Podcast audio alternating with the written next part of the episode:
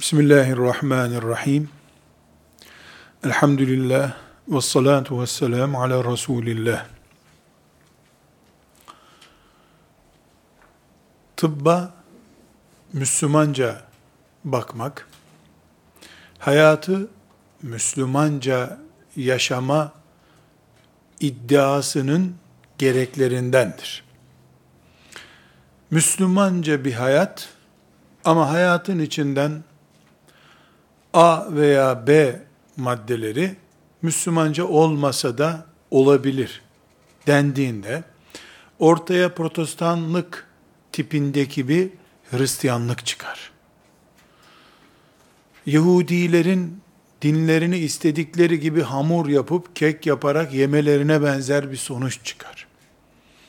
Müslümanlar ise kıyamete kadar Allah'ın dinini Allah'tan indiği gibi korumakla yükümlü insanlardırlar. Tıbba da, mühendisliğe de, jeolojiye de, her ne varsa dünyada hayatın bir parçası olarak onlara Müslümanca bakmak sorumluluktur. Bu bir zorunluluktur. Bu bir gerekliliktir. Ancak tıbba veya filan branşa Müslümanca bakmak bir espri niteliğinde söylüyorum. Mesela doktorların hepsinin sakallı olmaları, aksi takdirde tıbba Müslümanca bakılmayacağı şeklinde bir sonuca sevk etmez bizi. Tıbba Müslümanca bakmak, tıpla İslam'ı ve Müslümanlığı savaşır halde tutmamak demektir. Çünkü Allah'ın mülkünde Allah'ın kanunlarıyla savaşacak bir varlık olamaz ki tıp gibi bir nimet Allah'ın dinine veya Allah'ın dinine iman eden kullarına savaş ilan etmiş olsun. Böyle bir sürtüşme sunidir. Gereksizdir. Çok rahat bir şekilde tıp ve İslam Kabe'nin etrafında dönebilirler. Çünkü İslam kainat dinidir. Çünkü kainatın dini olan İslam, yörüngesindeki bütün gezegenlere varıncaya kadar her şeyi kuşatacak yapıdadır. Böyle inanıyoruz. Bu imanımızdan dolayı da tıbbın Müslümanca izlenebileceğini söylüyoruz inşallah. Üçüncü mukaddimemiz, tıbbın Müslümanca izlenmesiyle ilgili üçüncü mukaddimemizde İslam'ın, dinimizin tıbba bakışını izah edeceğiz. Tıbbı ne olarak görüyor İslam? Bu ne olarak görüyor sorusu cevaplandığında biz de hastalar olarak veya doktorlar olarak nasıl görmemiz gerektiği ortaya çıkacak. Öncelikle şunu tespit etmemizde fayda var. Kur'an-ı Kerim'de tıp suresi diye bir sure yoktur. Tıbla ilgili öven veya yeren ayetler de yoktur. Peygamber aleyhissalatu vesselam Efendimizin de tıp dersleri diye yaptığı bir ders de yoktur. İleride inşallah müstakil bir iki ders yaptığımız olacak. Tıbbın Nebi diye, Nebevi Tıp diye bir bölüm epey zamandan beri Müslümanlar arasında zikredilir. Peygamber aleyhisselam Efendimizin bugünkü anlamda olmasa da insan sağlığı ile ilgili e, konuştuğu sözlerinden oluşan hadisler derlenmiş, toparlanmış. Onlara nebevi tıp peygamber diliyle tıp gibi bir başlık verilmiş. Ama bu hiçbir zaman bir anatomi kitabında bulunması gereken temel İslami kavramlar anlamında değildir. Peygamber aleyhisselam Efendimiz yaşadığı yörenin insanları için tavsiye niteliğinde, Müslümanlar için de hayati nitelik taşıyan tavsiyeler ölçüsünde bazı hadisi şerifler irad etmiştir. Bunlar yüzlerce değildir. Bunların tıpla çelişip çelişmediği açısından da biz meseleyi ele almıyoruz. Çünkü sahih bir hadis tıpla zaten çelişmez. Çelişir gibi görünüyorsa tıbbın kat edeceği mesafeler var demektir. Böyle bir durum da yok ortada zaten. Ama mesela tıp, nebevi tıp e, dediğimiz zaman akla gelecek hadislerden biri yemeği üçte bir kuru gıda, üçte bir sıvı, üçte bir hava, midenin ölçüsü olacak şekilde tüketme yönünde hadis-i şerif var. Bu tıbbın nebi denecek, yani pey nebevi ölçülere göre sağlık denebilecek bir hadisi şeriftir. Bunları da tıbbın İslamca anlaşılmasının temel prensipleri gibi de algılamıyoruz. Tıbbın Müslüman olması veya bizim tıbba Müslüman gözüyle bakmamız, her ikisini eşit anlamda kullanıyorum. Kur'an-ı Kerim'den kaynaklı filanca A, B, C maddeleri hadisi şeriflerden kaynaklı birinci, yedinci, sekizinci hadis-i şerif şeklinde değildir. Yani mesela namazı Peygamber aleyhisselam Efendimiz tarif etmiştir. Başka türlü namaz olmaz. Evliliği, nikahlanmayı da tarif etmiştir. Başka türlü olmaz. Yani İslam evliliğe, boşanmaya, savaşlara ve benzeri belli başlıklara ağırlığını koymuş, böyle olacak demiştir. Böyle olmadıkça yok kabul ediyorum bunu. Evlilikte mesela benim şu şartlarım oluşmazsa bu haramdır, zina sayarım bunu diyor. Tıbba böyle bir müdahale niteliğinde ya da tıbbı bu ağırlıkta yönlendirecek nitelikte ne Kur'an ayetleri vardır ne de hadisi şerifler vardır. Ama bugün konuşacağımız şeyler Kur'an'dan, hadisi şeriflerden ve şeriatımızın temel ilkelerinden yola çıkılarak e, alınmış şeylerdir. Şimdi mesela Efendimiz sallallahu aleyhi ve sellem tababet kabiliyeti ve ehliyeti olmadığı halde bir hastaya müdahale eden ve ona zarar veren suçludur buyurmuş. Bu ne demek? Yani bir insan tabip olarak bilinmiyor. Tababet ehliyeti yok. Yetkisi yok. Ama filanca adamın e, hastalığına bir ot getiriyor, bunu yedirin iyi olur diyor. Adam hepten ölüp gidiyor. Bu diyet ödemesi gereken bir katil olur. Çünkü ehliyeti olmadan bir e, hastaya müdahale etmiştir. Aynı şeyi tabip olan birisi yapsa onu bu suçta görmüyor dinimiz. Tabip olmayan birisinin müdahalesini ise suç görüyor. Şimdi burada e, bir hadisi şerif var. Buradan biz onlarca hüküm çıkarabiliyoruz. Bu hadisi şerifte zaten namazda böyle öğreniliyor. Oruç tutarken de Efendimiz sallallahu aleyhi ve sellem oruçla ilgili yüzlerce binlerce açıklama yapmamıştır. Temelini koymuştur. Üç cümle söylemiştir. O üç cümleyi Ebu Hanife rahmetullahi aleyh Bağdat'ta geniş bir yelpaze üzerinden bugünkü ilmihaller şekline getirmiştir. Din böyle. Bütün kurallarında böyle dinimiz. Bu sebeple biz şeriatımız olan Kur'an ve sünnet ve ashab-ı kiram pratiğinden bilhassa Hulefai Raşidin dönemi pratiğinden yola çıkarak tıbbı Müslümanca görme ölçüleri koyuyoruz. Tekrar ve tekrar vurguluyorum. Kur'an-ı Kerim'de tıp suresi yoktur. Çünkü Kur'an-ı Kerim bizim emekli olunca hastaneye yakın bir yerde ev tutmamız gibi tıbbı hayatın tek numaralı unsuru gibi görmüyor. Kur'an-ı Kerim hayatın bütününe hitap ediyor. Biz ölümden çok fazla korktuğumuz için, keyifli yaşamak istediğimiz için tıbbı ve tababeti hep bir numara, en önemli konu gibi görüyoruz. Müslümanlar veya kafirler kim olursa olsun hayatı keyifli yaşamak, konforlu yaşamak isteyen herkes tababeti en önemli meslek veya sanat olarak görüyorlar. Kur'an-ı Kerim için tababet de Allah'ın nimetlerinden bir nimet. E, matematik de öyle, biyoloji de öyle. Yani Allahü Teala'nın nazarı ile bizim nazarımız arasında bir miktar fark var. Bu sebeple Kur'an-ı Kerim'de böyle özel bir başlık yok. Hadis-i şeriflerde de dosyalar dolusu bir başlık yok. Ayrıntı sayılabilecek 3, 4 madde belki doldurulabilir hadis-i şeriflerle ama şeriatımız Kur'an'dan ve sünnetten oluşmuş şeriatımız tababeti olduğu gibi kuşatacak niteliktedir. Şimdi bunu ayrıntılarıyla göreceğiz inşallah.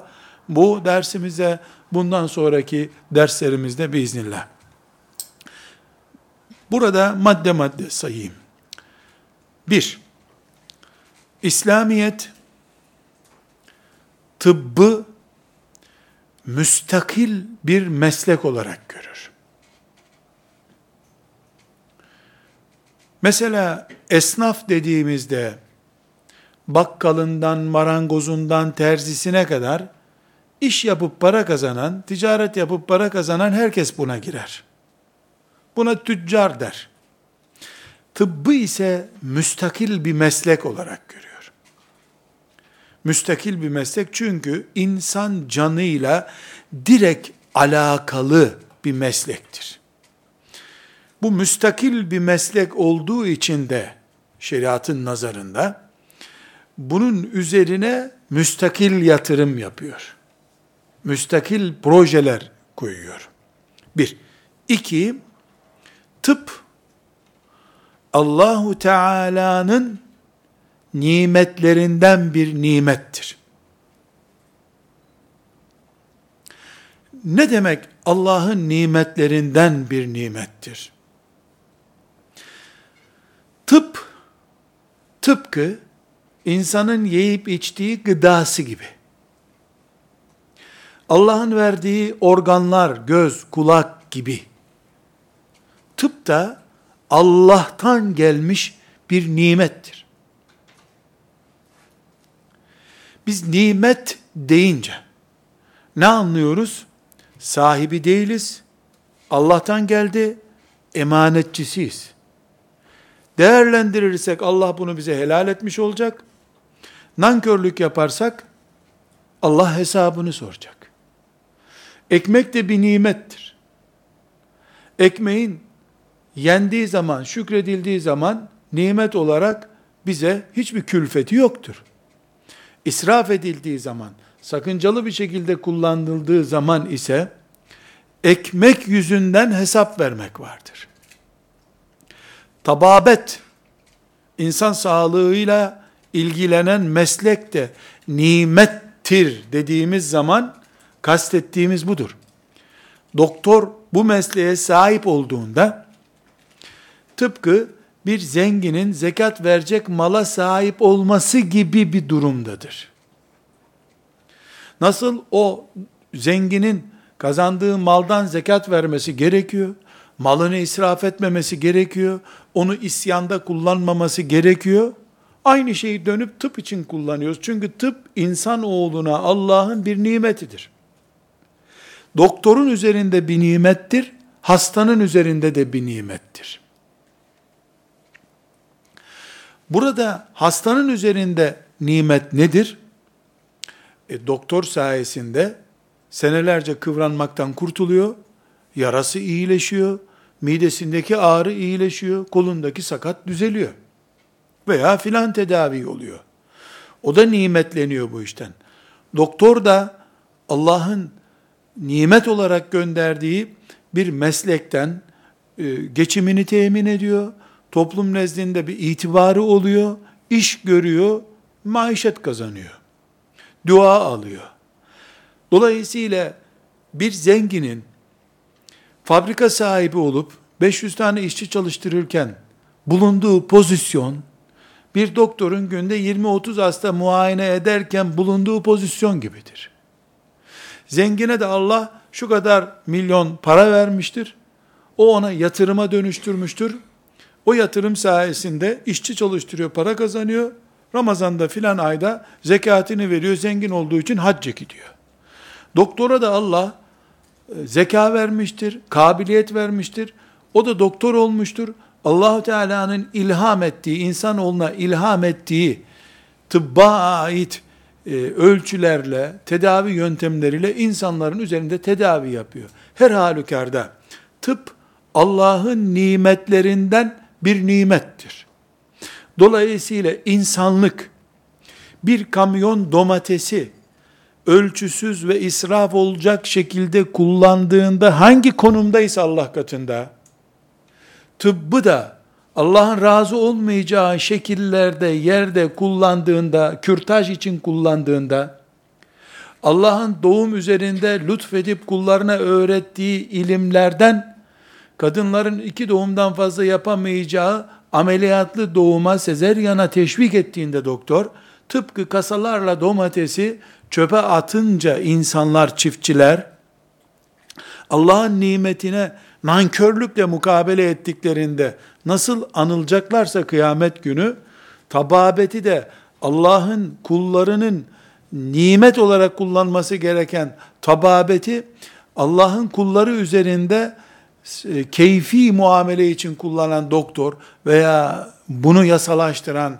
e, kanun yapıcılar veya buna rıza gösteren hastalara ha domates çöpe atılmış, ha insan mesela durup dururken e, gözünün çıkacağı bir yanlış iş yapmış, dolayısıyla gözünün gözünü ihmal ettiğinde veya başka bir kazaya neden olduğunda hangi vebale giriyorsa, hangi suçluluk psikolojisiyle dirilecekse kıyamet günü, tababet de bir nimet olduğu için Allah verdiği nimetin şükrünü ister.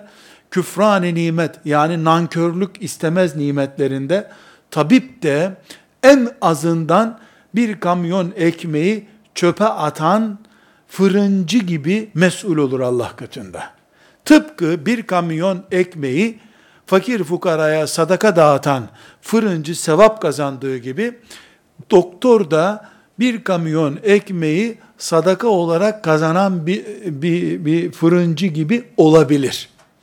Aynı şekilde ekmeği parayla satıp para kazandığında helal geçindiği gibi doktor da nimeti de olsa Allah'ın tababet üzerinden para kazanır. Hiçbir sakıncası yoktur. Demek ki birinci olarak dedik ki tıp müstakil bir ilimdir. Müstakil bir meslektir. Herhangi bir şekilde dinimizin buna e, bir müdahalesi yoktur. Bunun böyle görülmesini de istemektedir. İkinci dedik ki tababet filanca İbn Sina'nın işte filanca e, İsviçreli kimyagerin geliştirdiği, meliştirdiği şeylerdir. Bunlar e, boş sözler. Allah kullarına ilham ediyor. Müslüman veya kafir kullarına ilham ediyor. Çünkü yaratan Allah'tır. Allah'ın yarattığı kulu bir şey keşfederse Allah keşfetmiş olur bunu. İnsanın sahibi Allah'tır çünkü. Biz Allah'ın fabrikasının işçileri gibiyiz insanlar. Burada ne üretirsek üretelim, marka sahibi bunu kazanır. Markanın sahibi bunun kaymağını yer. İşçi maaşını alır gider. Filan ilacın keşfinde, e, filanca uygulamada, e, tababette filanca e, bölümü icra ettiğinde bir bilim adamı, müminse kıyamete kadar bundan büyük ecirler kazanacak. Mümin değilse parasını alacak, övgüsünü alacak, tıp kitaplarına yazılacak, TUS imtihanlarında sorulur, filanca bunu keşfettiğini de hangi kimya ölçüsünü kullanmıştı denir. Ölür. Bu dünya bu kadar işte onun için. Ama mümin bir insan bilir ki beni yaratan Allah. Kanser hastalığında filanca uygulamayı yapmamda şu sonuç elde çıkacak diye 20 sene laboratuvar çalışmasından sonra ulaştığım sonuç da Allah'ın ulaştırdığı bir sonuçtur. Çünkü Allah hastalık yarattığı gibi hastalıkların tedavisini de yaratıyor.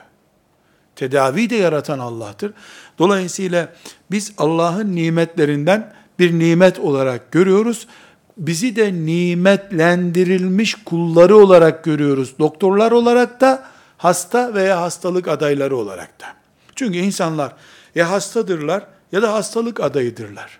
Her insan hastalığa adaydır. Doktorlar da hastalığa adaydırlar şüphesiz. Hatta doktor oldukları için mesela hastane hastalığına onlar herkesten daha önce adaydırlar.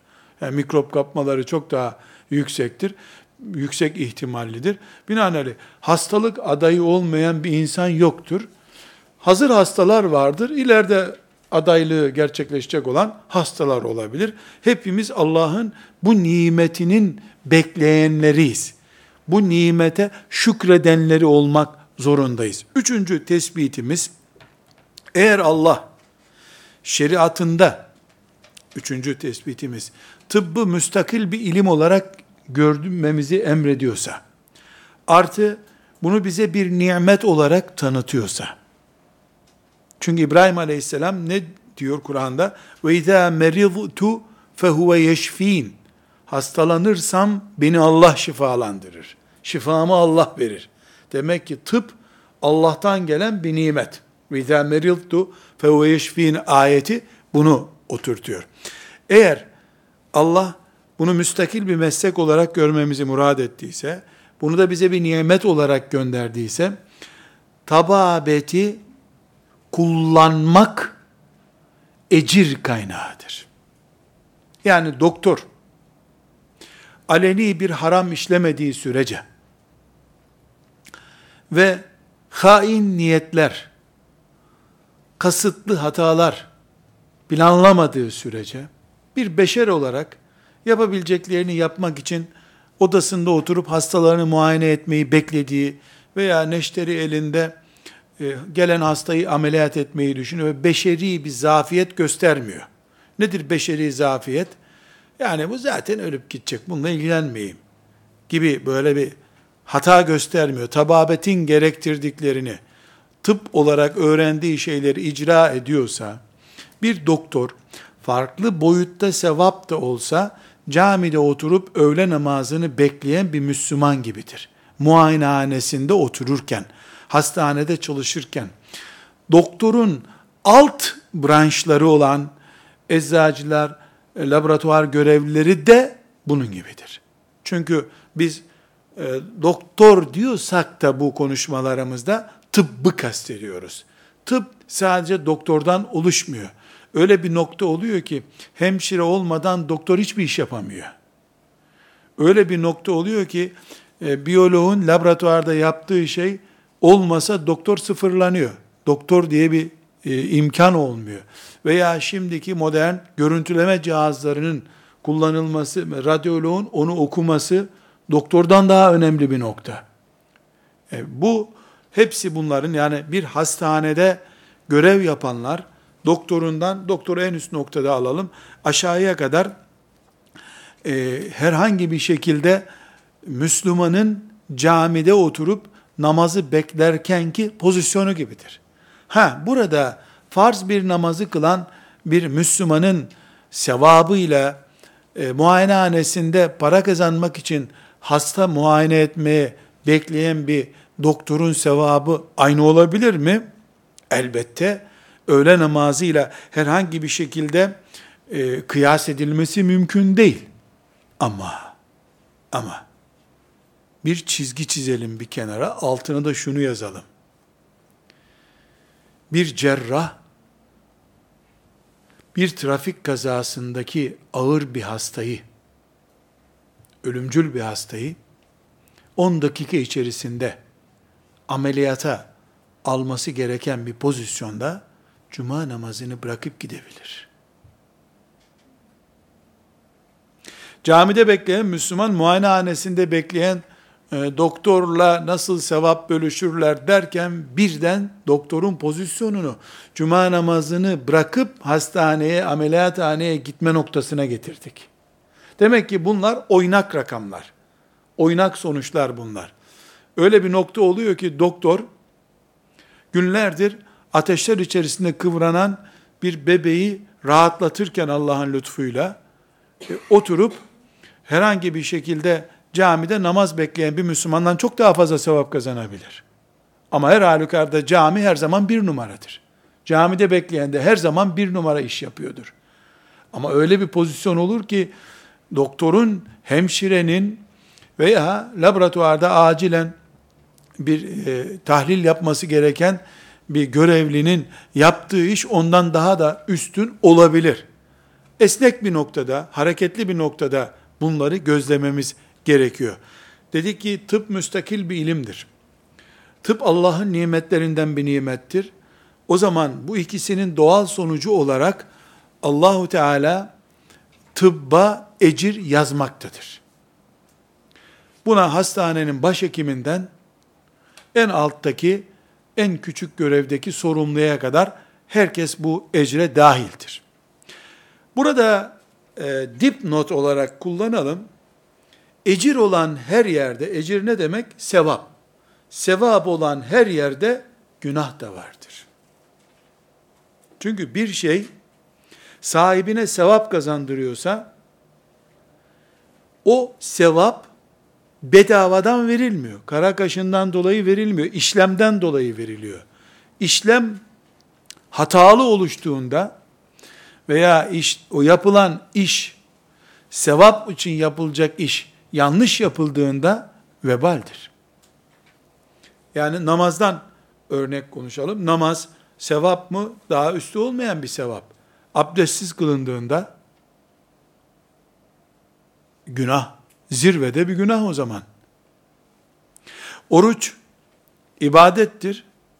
E oruçluyken büyük günahlardan gıybeti, iftirayı mesela kullandığında adam, oruçlu ağzıyla yalan konuşup iftira ettiğinde, herhalde bol bol sevap kazanmıyor iftira ederken. Sevap olan her şeyin günah riski vardır. Zaten günah olmadığı için sevap oluyor. Sevap ters döndürüldüğü için günah oluyor. Bunu da dipnot olarak e, hafızamıza kaydedelim. Dördüncü noktamız, dedik ki Allah'ın nimetlerindendir tıp.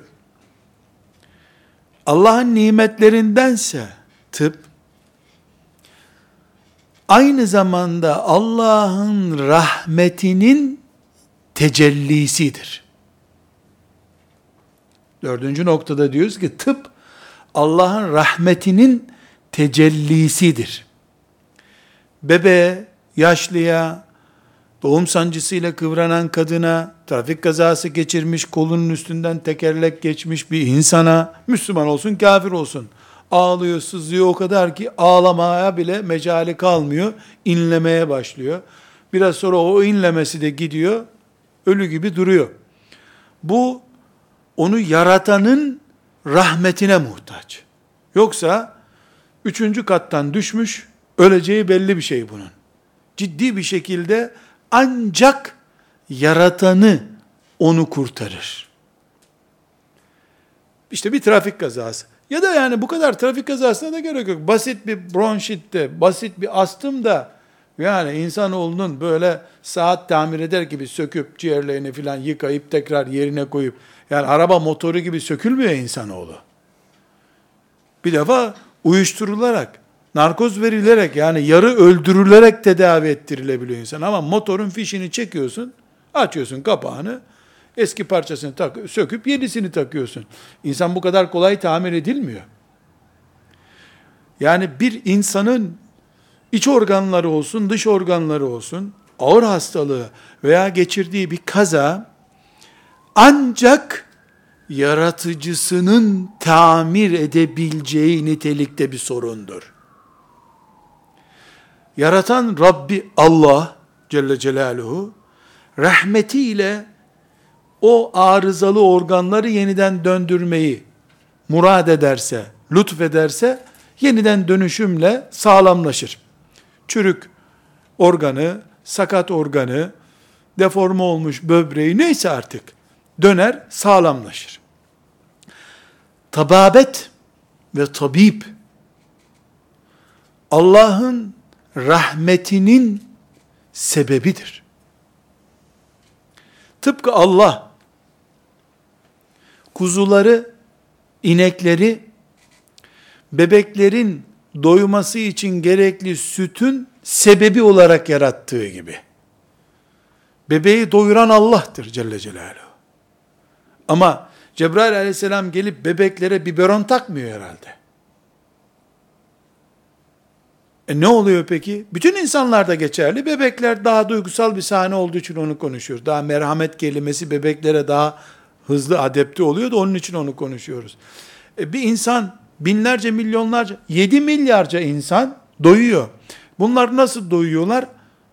Toprak buğday bitittiriyor. İnekleri kesip yiyoruz. Çok argo bir cevap bu. Allah yarattığı insana rızık da gönderiyor. Rızık göndermek işi Allah'ın işidir. Esma-ı Hüsna'sından Rabbimizin Er-Rezzak diye bir ismine iman ediyoruz biz. Rızık Allah'tandır diyoruz. Bir insan çıkıp dese ki beni toprak doyurdu. Toprak ana doyurdu beni dese dinden çıkar. Toprak kimseyi doyurmaz ki. E Allah doyurdu. Nasıl doyurdu bakalım? Cebrail bana pirzola mı getiriyor her hafta? Yahudilere getirdi de ne oldu zaten? Yahudilere bıldırcın getirdi Cebrail aleyhisselam da sanki bir şey mi değişti? Ama Allah ne yapıyor? Toprağı, ineği, nehirleri, pınar sularını kullarına rahmetini ulaştırmak için sebep olarak yaratmış. Yoksa ineklerin, derelerin yapacağı bir şey yok bu dünyada. Ama insan doysun diye, insan hava alsın diye, insan su içsin diye bu sebepleri yaratmış. Kur'an'ımız ne buyuruyor? Şu gördüğünüz dünyadaki, uzaydaki her şeyi sizin hizmetinize veren Allah'tır diyor. Biz koyun besledik diyoruz. Avuntu bir cümle kullanıyoruz. Koyun beslemiyoruz biz. Allah bize koyun gönderiyor. Yününden istifade edelim, etinden istifade edelim. Bu mantığı anladıysanız, ne dediğimi, yani bizi Allah aslında doyuruyor ama doyururken bizi bir takım sebepler yaratıyor. Koyun bir sebeptir. Bebek süt bulsun diye. E filanca e, bitki bir sebeptir. Dağlar bir sebeptir. Rüzgar akışını sağlıyor. Bulutlar yağmurun bir sebebi. Yağmur toprağın bir sebebi. Toprak bizim bir sebebi. Böyle bir sebepler dünyasında yaşıyoruz. Ama insanoğlu yağmur yağdı demiyor da ne diyor? Rahmet indi diyor. Çünkü yağmur o kadar gerekli ki Allah'ın gelen rahmetini görmede bir numaralı sebep yağmur. Onun için rahmet indi diyor. Yağmur yağdı demiyor kimse. Müslüman nesiller tabi. Her şeyi Allah'tan bilenler olarak. Nasıl insanın karnının doyması, vücudunun e, sıcak kalması, hayatta kalması için böyle bir süreçten söz ediyorsak, tıbbı da Allah'ın rahmetinin tecelli ettiği sebeplerden biri olarak görüyoruz. Rahmetin tecelli etmesi ne demek? Yansıması demek. Yani Allah'ın onu araç olarak kullanması demek. O zaman doktor Ahmet Bey, doktor Fatıma Hanım kesinlikle doktor kelimesi tırnak içine alalım. Doktor kelimesi sözcüğü ile biten bir mesleğin sahibi değildir. Peki kimdirler? Allah'ın bebek kuluna, yaşlı kuluna, kadın kuluna, erkek kuluna rahmetini tecelli ettirdiği sebeptir. Hacerül Esved de Kabe'nin köşesinde böyle bir sebeptir. Haşa Allahu Teala ile bir ilgisi yoktur o taşın. Ama mümin sanki cennetten bir yere tutuyor gibi Hacerül Esved'e tutuyor. Neden? Oraya tutun razı olayım sizden buyurduğu için Allah. Kabe'nin etrafında dönüyoruz ve Kabe'ye Beytullah, Allah'ın evi diyoruz. E gerçekten Allah'ın evi demek bizim bildiğimiz ev yani oturma odası var. Böyle öyle bir şey mi demek bu? Yok canım. Böyle bir cahilce düşüncemiz olur mu? Ne diyoruz? Rabbimiz kulluğumuzun uygulama alanı, onun da bize rahmetinin tecelli alanı olarak Kabe'yi seçmiştir. Bizim rahmet beklentimizle onun rahmet indirmesinin kesiştiği nokta olarak Kabe belirlenmiştir. O yüzden Kabe'nin taşı aslında Mekke sokaklarındaki taşlardan bir taş gibi olduğu halde sıradan değil bizim için artık. Doktor Fatıma Hanım ve Doktor Ahmet Bey kesinlikle insan olarak bizim gibi bir insanlar. Ama Rabbimin hasta üzerinde tecelli etmesini istediği rahmeti doktorun eliyle tecelli ediyor. Doktorun yardımcısı hemşirenin eliyle, laboratuvardaki görevli eliyle, radyolojide çalışan elemanın eliyle tecelli ediyor. Aslında doktor burada çok ince bir noktada ele alındığında veya tıp diyelim genel bütün e, doktoru ve bütün personelini kuşatmış olalım. Hatlerini bildiklerinde Allah'ın rahmetinin tecellisine sebep olduk biz. Deyip durmaları gerekir. Ama burada doktor kendisi yaratmış gibi, kendisi iyi ediyor gibi uyguladığı zaman Kabe'yi müşriklerin çıplak tavaf etmesi gibi çirkin bir iş yapmış olur. Yanlış bir yerden tutmuş olur doktor. Birinci pozisyonu yani Rabbim benim elimle şifa veriyor dediği zaman doktorun her hasta çıkıp önüne geldiğinde geçen gün bana verdiğiniz ilaçlar iyi geldi doktor bey teşekkür ederim dediğinde önemli değil Allah afiyet versin güle güle deyip gönderir. Hasta gidince de elhamdülillah der. Niye elhamdülillah der? Çünkü Allah'ın bir kulunu rahmetinin tecellisi olarak kullanması bir ibadet, şükredilmesi gereken bir nimet, övünülecek bir şeydir. Doktor beyaz önlüğü ve hasta üzerindeki imza yetkisi, ya da çaresiz insanların önünde eğilip bükülmesini sömürü, kibir, riya veya benzeri böbürlenme gibi afetler için kullanması halinde Kabe'ye gidip tavaf etmeden geri gelen gibi yanlış iş yapmış olur en azından. Bu bahsettiğim dördüncü noktada tababeti Allah'ın rahmetinin tecellisi. Doktoru da o tecellinin aleti olarak görmemizin tabii sonucunu vurguluyorum. Tabii sonucu budur. Eğer biz tababeti mesleklerden bir meslek olarak görsek, mesela marangozluk olarak görsek, şu anda marangozluk çok yaygın bir meslek olarak bilinmiyor. Yani eskiden ciddi bir sanattı marangozluk. Şimdi sanat olarak bilinmiyor. Terzilik diyelim mesela. Ve terzilik olarak yani çok güzel e, kıyafetler dizayn edebilen bir terzi olarak görelim. O da o da ciddi bir şekilde e, Müslüman bir insanın şükretmesi gereken insanlar e, tesettürlerine bürünüyorlar, avretlerini örtüyorlar ve buna da Allah beni sebep kılmış. Elhamdülillah buna da denecek elbette. Ama bir farkla var. O zaman beşinci noktaya e, beşinci noktaya tespit açısından gelmemiz gerekiyor. Madem ki bu nimetlerden bir nimettir diyoruz. Mesela terziliği de nimetlerden bir nimet olarak Allah'ın rahmetinin tecellilerinden bir tecelli olarak görüyoruz. Ancak Beşinci noktamız bir fark var. Tababet, tıp, insanın temel ihtiyaçlarındandır. Terzilik, bu ihtiyaca göre lükstür.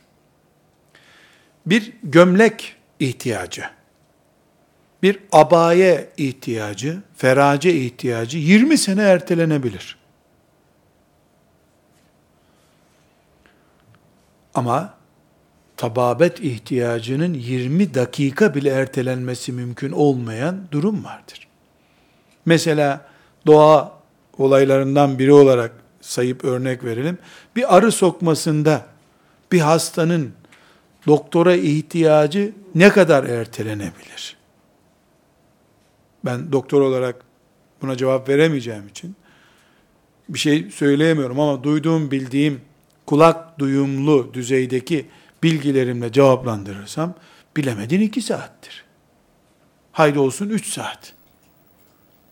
nefessizlikten gider adam. Gidiyor da nitekim. Arı sokması diyorsun, basit bir şey diyorsun. Bir saat sonra nefessizlikten ölüyor insan. Oradaki ihtiyaçla terziye olan ihtiyaç aynı mı? İnsan terzi 10 sene bulmasa yani otlardan bir hasır yapıp hasırın içine girerek de avretini örtebilir. Odasından çıkmaz. Terzi buluncaya kadar odamdan çıkmıyorum der. Banyodan çıkmaz. Ama sağlık, sağlıklı yaşamak, sıhhatli olmak bu oranlamayla karşılaştırılabilecek bir şey değildir. Vurguladığımız budur. Tababet asil bir ihtiyaçtır. Ve asıl ihtiyaçlardandır. Herhangi bir meslek, tababetin dışındaki herhangi bir meslek, hiçbir zaman o noktaya gelemez. Bu sebeple eğer tababete biz ihtiyacımız olması bakımından bu şekilde bakıyorsak, bakmamız gerekiyorsa, çok net bir şekilde doktorun varlığını, yani doktor ihtiyacımızı ve doktorun topluma borcunu, topluma hizmetini, insanlığa katkısını hiçbir zaman kuaförlerle, terzilerle, manavla, marketçiyle, rençberle karşılaştıramayız. Böyle bir karşılaştırma yapamayız bir defa. Ne kadar benziyor filan diye de sormaya gerek yok. Karşılaştırma listesine koyamayız bunu. Çünkü can elbiseyle ölçülebilir bir şey değildir. Bir insanın kuaför ihtiyacı hiçbir zaman cildiyeciye, saçı dökülünce cildiyeciye olan ihtiyacı ile karşılaştırılamaz bile.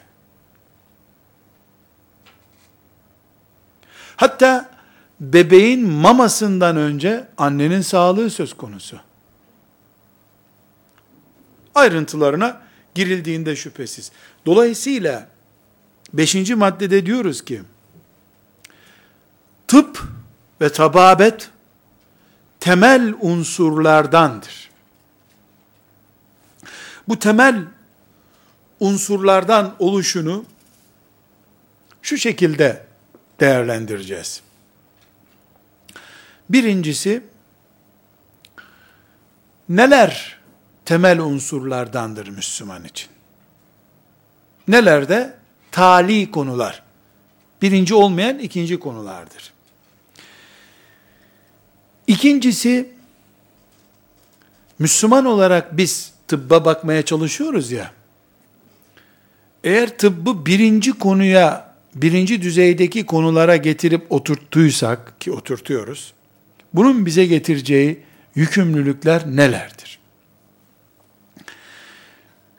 İmam Şafii rahmetullahi aleyh, Muhammed bin İdris Eşşafii, e, bildiğimiz Hanefi mezhebi gibi mezhebi, mezhebi olan e, imamlarımızdan, ümmetin büyüklerinden birisidir. Allah ona rahmet eylesin. 204 yılında vefat etmiş. Bu ne demek oluyor? Yani Peygamber Efendimiz Aleyhisselam'dan hemen hemen 200 sene sonra vefat etmiş. İslam'ı kuş bakışı görebilen, ayrıntılarına bugünkü bütün nesillerin tamamından daha fazla girebilen, İslam adına konuşabilecek ashab-ı kiramdan sonraki en etkili ve yetkili bir isim. Dolayısıyla biz İmam Şafii'den bir nakil yaptığımız zaman, bir gazeteden, dergiden, bir kitaptan nakil yapmıyoruz. Ümmeti Muhammed'in önder isimlerinden bir nakil yapıyoruz. diyor ki, bizim için ilim iki şeydir diyor. Biri din ilmidir, diğeri de dünya ilmidir. Ya biz kitap okuyacaksak, eğitim yapıp eğitim göreceksek, bunu ya din ilmi için yaparız, ya da dünya ilmi için yaparız. Din ilmi, onun tasnifini burada zikrediyorum. Din ilmi, neticede fıkıh ilmidir diyor. Çünkü Kur'an'da, hadiste, akidede ne öğrenirsen öğren, fıkıh onun pratiğinin adıdır. Kütüphanelerden, raflardan hayatın içine taşındığında din ilimleri ona fıkıh denir. Yoksa fıkıh da Kur'an'dan alıntı demek. Sünnetten alıntı demek. Burası yani ne dedi? İkiye bölüyoruz ilimleri dedi. Din ilimleri, dünya ilimleri. Sonra din ilimlerini fıkıh diye özetledi. Sonra da diyor ki bizim için dünya ilmi denecek ilimlerin özü tıptır diyor. Matematiği tıbbın alt hizmetkarlarından kabul ediyor. Onun döneminde matematik yeni yeni adını duyuruyor. Felsefe olarak daha biliniyordu. Biz bugün İmam Şafii'nin bu sözüne açıklama yapmak için bunu ben ilave ediyorum. Bugün biyoloji biliyoruz, matematik biliyoruz, fizik biliyoruz, kimya biliyoruz, tarih biliyoruz. Sayın işte lisede öz itibariyle okutulan ilim dalları, üç aşağı beş yukarı, felsefesi filan bütün ilimler işte lisede her birinden birer saat okutuluyor. Bunların hepsini tıbba hizmet edecek, sonunda hepsi tıp olacak diye ilim kabul ediyor. Çünkü bunun mantığı ne? İmam Şafii buraya sevk eden şey nedir? Şudur. Şurada büyük bir kainat var. Güneşiyle, uzayıyla, ne, ne kabul ediyorsak büyük bir kainatın içindeyiz biz. Kur'an'ımız ne diyor? Bütün bu kainatta ne varsa, içinde şu dünyanın neler varsa, okyanusundan, dağlarından, canlılarına kadar hepsini hizmetinize verdik diyor. allah Teala. Şimdi yaratan Allah, kainatta gördüğün her şey hizmetinizde diyor. Sen astronomi yapıyorsun, yani astronomi ilmiyle meşgul oluyorsun, veya biyolojiyle meşgul oluyorsun. Bunların hepsi insanın hizmetine sunulmuş şeyler. Dolayısıyla direkt veya dolaylı insana hizmet ediyor bütün ilimler. Zaten insana hizmet etmeyen ilmin ne gereği var? E, veterinerlik hayvanlara mı hizmet ediyor? Evet. Ama hayvanları Allah insanlar için yaratmış. İnsan ineğinden koyununa kadar, yılana kadar, akrebe kadar. E, akreple yılanın ne işi var? Ne işi olacak?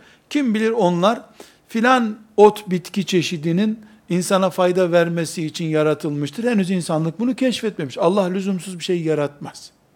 Akrep de dahil, yılan da dahil kaldı ki e, yılan tıbbın bile simgesi neredeyse.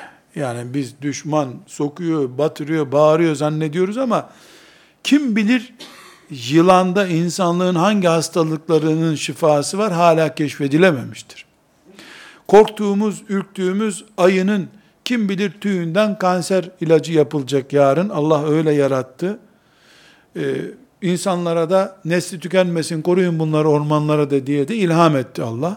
Yani biz bu kainatın sırlarının belki trilyonda birini keşfedemedik henüz. Uzaya araç gönderdik ama burnumuzun dibindeki bir otta ne var anlayamadık daha. Sadece laboratuvarda getirip otun şusunu bu şusunu hücrelerini ölçüyorsun. O kadar yapabiliyorsun. Yani henüz cahiliz. Bilgi noktasında hala bir şey bildiğimiz yok. Hepimizin, bütün insanlığın bildiği şey Allah'ın bilgisinin katında sıfırın altında bir şey. O bilgiyle de Allah yaratmış, her şeyi de İnsanın hizmetine takdim etmiş Allah. İnsanın hizmetine takdim edildiğine göre neye hizmet edilirse edilsin aslında bu insana hizmettir. Ama tıp direkt insana hizmettir. İneğe hizmet veyahut da filan kobay faresine hizmet dolaylı bir hizmettir. Dolaylılar da direğin altında kalmak zorundalar. Bunun için İmam Şafii rahmetullahi aleyh tababeti dünya ilimlerinin özü olarak görüyor. Çünkü insan var olmadıkça, sağlıklı olmadığı sürece uzaya araç göndersen ne olur? Füze göndersen ne olur? Gemi göndersen ne olur? Bütün bunlar hep insan için, insan hastanede yatıyor. Veyahut da insan yerinden kıpırdayamıyor. Ölenlere tapu vermek gibi bir şey bu. Adam ölmüş, ona dünyanın en pahalı tapusunu getirip veriyorsun. Senin olsun. Mezara mı götürecek? Ne yapacak onu? Her şey insanın sağlıklı yaşaması için tıp da insanın bu sağlıklı yaşama idealinin ve gerekliliğinin en pratik tahakkuk ettiği yerdir. O yüzden İmam Şafii Allah ona rahmet etsin. Bugün e, büyük bir e, ansiklopediyi dolduracak kadar bilgiyi iki kelimede özetlemiş. İlim dediğin dünya ilmidir ve din ilmidir demiş. Sonra da din ilmi dediğin fıkıhtır. Dünya ilmi dediğinde tababettir demiş. Allah rahmet eylesin. İmam Şafii'den bu tespiti aldıktan sonra bir sorgu yapacağız. Bu beşinci maddede bırakacağız. Ne dedik? Tıp müstakil bir ilimdir. Allah'ın nimetlerinden bir nimettir. Sevap kaynaklarından bir kaynaktır. Allah'ın rahmetinin tecellilerinden biridir. Tıp ve doktor da onun sebebidir. Tıbba ihtiyacımız asıl bir ihtiyaçtır. Devşirme ihtiyaç değildir. Dolayısıyla e, tababeti ihmal edemeyiz diyor dinimiz. İmam Şafii'den de buna bir e, örnek getirdik. Çünkü İmam Şafii şeriatımızı kuş bakışı görme kabiliyetinde birisi, ümmeti Muhammed'in böyle inandığı bir şahsiyet.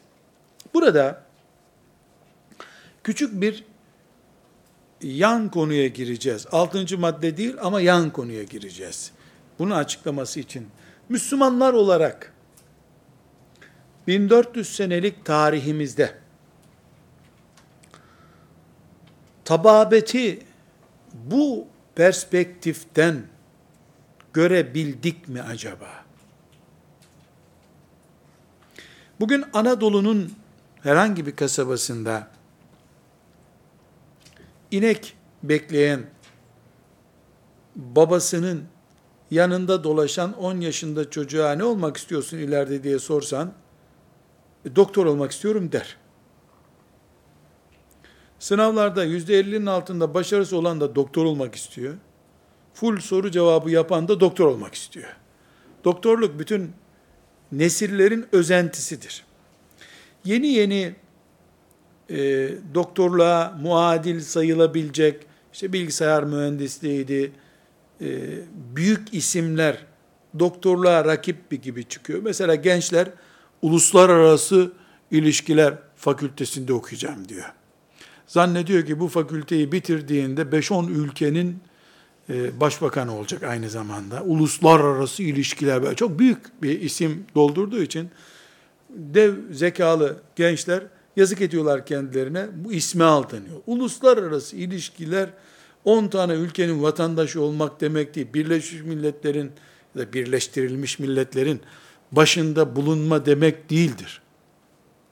Ama ismi büyük, neredeyse tababete rakip olacak. Tabi oraya giren ikinci sınıftan itibaren hangi kırtasiyecide çalışacağını merak etmeye başlıyordur. Bakıyor uluslararası ilişkilerden bir ulusun vatandaşı olmak bile zor yabancı dil bilmiyorsan. Her halükarda fababet şimdi adeta e, göz boyayan, e, kutsal gibi e, kabul edilen, e, çocuğumuz doktor olursa, kızımız doktor olursa ailece ayağa kalktık artık, borç yok bize, karada ölüm yok, Allah'ın izniyle ölmeyiz. E, doktor oldu çocuğumuz gibi düşünüyorlar. Sanki bütün branşlarda doktor oluyor doktor. Yani olduğu nihayetinde bir branşta olacak. Yani ama her halükarda insanlar sempatiyle bakıyorlar demek istiyorum. Aslında bu hep böyleydi. Çünkü hep ölüm korkusu var insanlarda. Hep hastalanırsam ne yapacağım endişesi var. Dolayısıyla doktor hep caziptir. Hep sempatiktir. Ama bu beklentinin içini doldurduk mu Müslümanlar olarak? Şimdi dolduruyor muyuz? Evet şimdi tababet için, doktor olmak için imtihanlara giriliyor. Ama bu bahsettiğimiz Allah'ın rahmetinin tecellisi olacağım ben şuuruyla mı e, kızlar veya erkekler tıp fakültelerinde okuyor? Yoksa toplum o tarafa doğru hep kışkırttığı için mi kendisini doktor olmaya mecbur hissediyor? Bu herkesin kalbiyle Allah arasındaki bir iletişimdir. Kimsenin kimseyi bu konuda yargılama hakkı yoktur. Ancak İmam Gazali'den bir cümle nakletmek istiyorum. Beşinci maddede dedik ki, İslam'ımız, dinimiz, tababeti asıl ihtiyaçlardan biri olarak görüyor. Asıl meslek olarak görüyor. İmam Şafii'den de bunu cümle olarak nakledip nasıl anladığımızı gösterdik. Şimdi İmam Gazali bakın 505 yılında vefat etmiş Gazali. Hicretin 505. senesinde.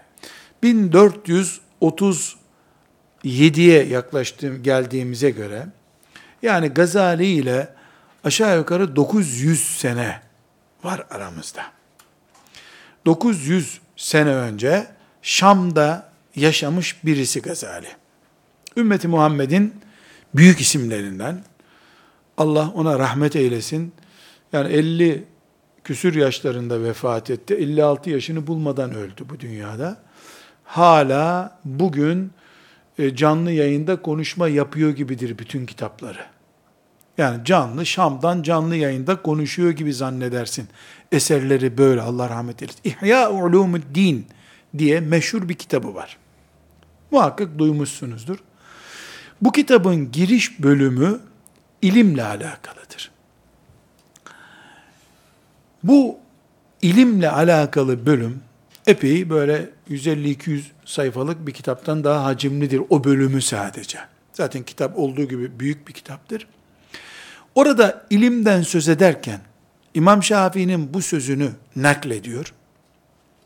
Sonra da diyor ki Müslümanlar çok yazık ettiler diyor. Tıp ilmini ihmal ederek tıp ilmini ihmal ederek ilim namına bir insanın ulaşabileceği şeyin üçte birini berbat ettiler diyor. Tıp ilmini ihmal ederek. Fakihleri kınayarak diyor ki fukahayı, kendisi de bir fakih aslında. İmam Şafii'nin ekolünden gelmiş fıkıh alimlerinden birisidir. Fakihler diyor fıkıh meseleleri uğraştılar da talebelerini doktor olmaya yönlendirmediler diyor. Her yerde aradığım kadar fakih buluyorum ama doktor bulamıyorum ben diyor. Hicretin 505'inde vefat ettiğine göre en iyi ihtimalle 500. yılda bu sözü söylüyor. Halbuki halbuki o yıllarda 10 sene 20 sene önce sonra ayrı bir konu. Tababet Şam'da ve Bağdat'ta, Mısır'da, İslam şehirlerinde Avrupa'dan çok daha ileri. Çok daha hem de ileri. Avrupa'nın, Farabi'nin, İbn Sina'nın, Razi'nin kitaplarını çalıp tercüme etmeye çalıştıkları dönemdir bu dönem. Bu dönem Selçukluların dönemi. Selçukluların iktidarda olduğu dönemdir. Bu dönem aynı zamanda yani rakamlar şu yıl Ocak ayında filan gibi söylemiyorum. Genel olarak Avrupa'nın Müslüman tıp adamlarının kitaplarını, yaptıkları ameliyatların raporlarını, Bağdat'ta yapılmış göz ameliyatının, Endülüs'te yapılmış göz ameliyatının raporlarını çalmaya çalıştıkları dönemdir. Peki Gazali ne hakla bunu söylüyor? şu hakla söylüyor. Şu anda ihtiyacı giderecek çapta bir doktor hizmeti yapılıyor. Şifahaneler var. Ciddi ciddi hastalarla ilgileniliyor. İyi çapta ameliyatlar yapılıyor. Yani o, o döneme ait ameliyatlarda kullanılan cihazlar şu anda müzelelerde müzelerde var. Yapılıyor. Ama Gazali bunu Bağdat'ın ihtiyacı olarak görmüyor. İnsanlığın ihtiyacı olarak görüyor. Bağdat'ta sadece Müslümanlara cevap verilecek kadar doktor bulunuyor, tıp yatırımı yapılıyor. Halbuki insanlığın çok daha büyük ihtiyacı var tıbba. Müslümanlar kainatın tamamına hitap eden bir dinin iman edenleri olarak kainat çaplı bu çalışmayı yürütmeliydiler demeye getiriyor. Halbuki onun aradığı Şam'da doktor vardı o zaman. Şimdiki gibi tabi 70 branşta doktor olmuyor. Bir doktor ameliyatta yapıyor, çıbanı da bakıyor, karın ağrısını da göz ağrısını hepsine bir doktor bakıyor. Zaten 100 sene öncesine kadar tıp buydu. Tek tük e, ayrılmaya başladı. Şimdi neredeyse her hastalık için bir tıp çeşidi, doktor çeşidi getirilecekleri kadar uzmanlaşıldı. Bu da Allah'ın bir lütfu şüphesiz ilhamı kullarına. İmam Şafii'nin bu sözünü Gazali çok iyi anlamış. Rahmetullahi aleyhime 300 sene sonra geliyor İmam Şafii'den. Madem Kur'an ilmi gibi bir de Müslümanların tıp ilmi oluşturması lazım. Nasıl Kur'an'ı köşe bucak her medreseye koyuyorsun, Kur'an nesli yetişsin diye, tıbbı da Müslümanlar avuçlarının içine almalıydılar diyor. İmam Gazali İhya Ulumuddin'de Allah ona rahmet etsin. Buradan biz şimdi çıkıp diyoruz ki tababet İhya Ulumuddin'de Gazali'nin gördüğü bu gözle görülecek şekilde asil bir bilim dalıdır. Ve doktor da insanlığın bu çapta bir ihtiyacını giderdiği için öyle bir insandır diyoruz.